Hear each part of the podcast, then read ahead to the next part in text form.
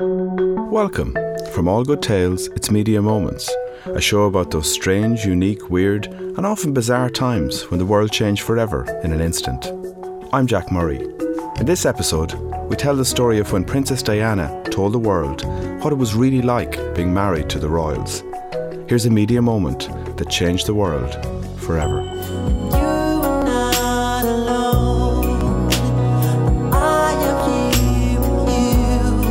Life in the public eye can be lonely. The outside world only see the smallest part of what's really happening in your life. They see the glamour, the fame, the attention. They miss the pain, the stress, and the strain. When you feel isolated and hurt beyond redemption, who do you turn to? The media? This moment is about someone who turned to the media and it changed the course of history. It was the night of November 5th, 1995 bonfire night across Great Britain. As excited families attended bonfires and firework displays, a van pulled up outside Kensington Palace in London, the home of the royal family. Inside were two hi fi salesmen dressed in suits. Visitors to Kensington Palace apartments usually enter by the King's staircase, but on this occasion, the two men came in through the back doors and made their way to apartments 8 and 9. They were carrying two heavy cases, seemingly holding the goods they were peddling. Upon entering the two adjoining apartments, they stepped into a large foyer before taking the grand staircase to the opulent drawing room. The walls were painted yellow, and the room was full of family pictures, a piano, and Flemish tapestry. On surveying the scene, they immediately took control. They placed two green chairs facing each other, directly across from the marble fireplace and in front of a mahogany table dressed with more family portraits. Then they pulled open their cases and took out two cameras, lighting and sound equipment, and began setting up. The two men were BBC journalist Martin Bashir and cameraman Tony Poole. This wasn't the polite sales call it had seemed to be. This would be one of the most famous interviews in history.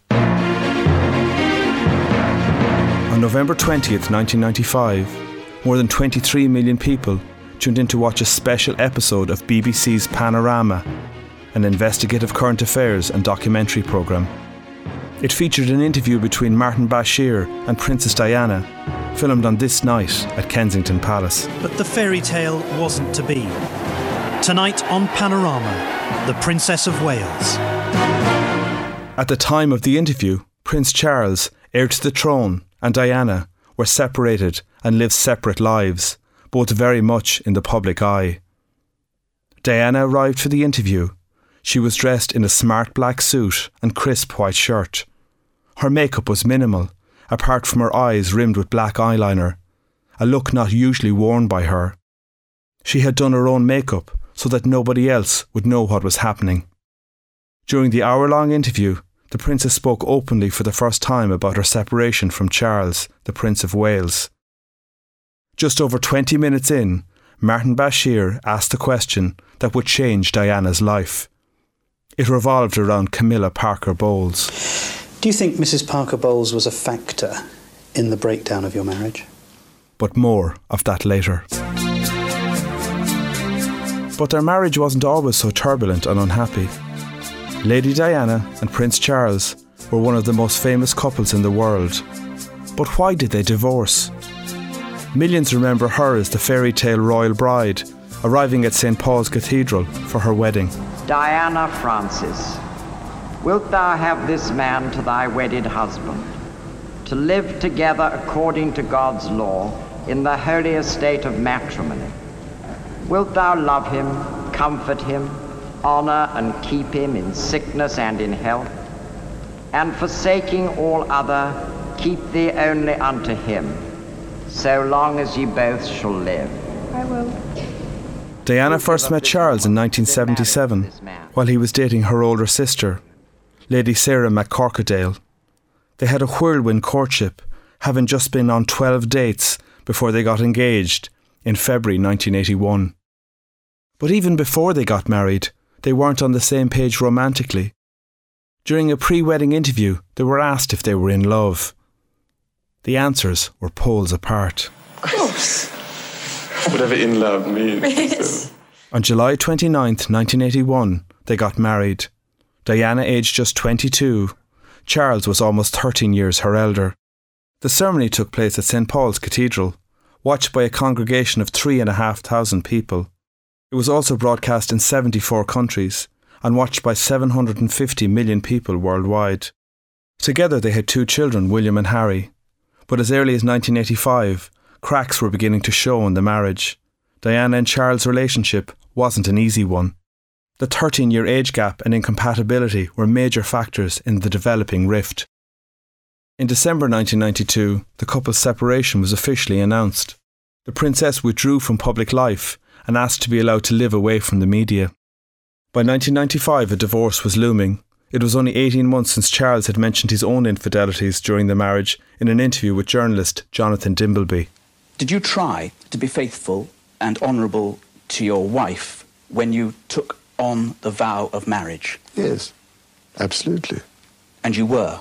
Yes until it became irretrievably broken down. Steve Hewlett, who was editor of Panorama, had said how he had wanted to make a programme about the royal marriage, but he didn't think Diana would agree to take part. Only a small group of senior people in the BBC even knew that the interview was happening. Former press secretary at Buckingham Palace, Dickie Arbiter, remembers how Diana did a brilliant job of keeping the interview secret. About uh, the, the palace, well, we didn't know anything about it. We didn't know anything about it until about two hours beforehand. The day after the interview was recorded, Hewlett watched the tape for the first time in the Grand Hotel in Eastbourne. It was then that he realised they had got one of the greatest scoops ever. Let's return to Kensington Palace on November 5th, 1995. The camera was rolling, and Diana was about to answer a question that would change her life and damage the royal family. Bashir, a seasoned journalist and interviewer, asked Do you think Mrs. Parker Bowles was a factor in the breakdown of your marriage? Diana had her head pointing towards the ground, looked up, and replied Well, there were three of us in this marriage, so it was a bit crowded. The line became infamous in an interview already full of scandal. Prince Charles's affair with Camilla Parker Bowles had already come to light in a book released the previous year and Diana clearly wanted to make her views known. In other explosive revelations, Diana told Bashir how she had an affair with horse riding instructor James Hewitt. The programme split the higher ranks of the BBC and threatened to severely damage the royal family's public standing. The confessions caused the Queen to request that the Prince and Princess of Wales get an early divorce, which they did on August 28, 1996. To this day, Diana's interview still remains one of the highest rated BBC programmes of all time. Never forget, life in the public eye can be lonely. You and I can only see the smallest part of what is really happening. We see the glamour, the fame, the adulation. We miss the pain and the stress, and the slings and arrows of ordinary life. So the next time you see a perfect media scene, an amazing photo shoot, a red carpet moment, a glamorous spread in Hello magazine, remind yourself that everything is never as happy, idyllic, and perfect as it seems.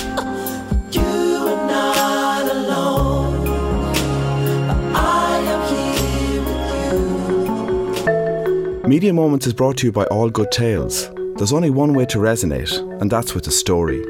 If you need to connect with your audience, we can help you. We help people tell great stories through podcasts, brand newsrooms, PR, presentations, and strategy. Find us on at All Good Tales on Twitter or email story at allgoodtales.com. Media Moments can be found on iTunes, SoundCloud, Stitcher, Pocket Casts, or anywhere you get your podcasts. This episode was written by Neve O'Brien and me, Jack Murray. Production and research was by Anna Henderson, and sound supervision was by Al Dunn at Unique Media. Join us next week when we go back to November 1963 and the day news anchor Walter Cronkite broke the story of President Kennedy's visit to Dallas.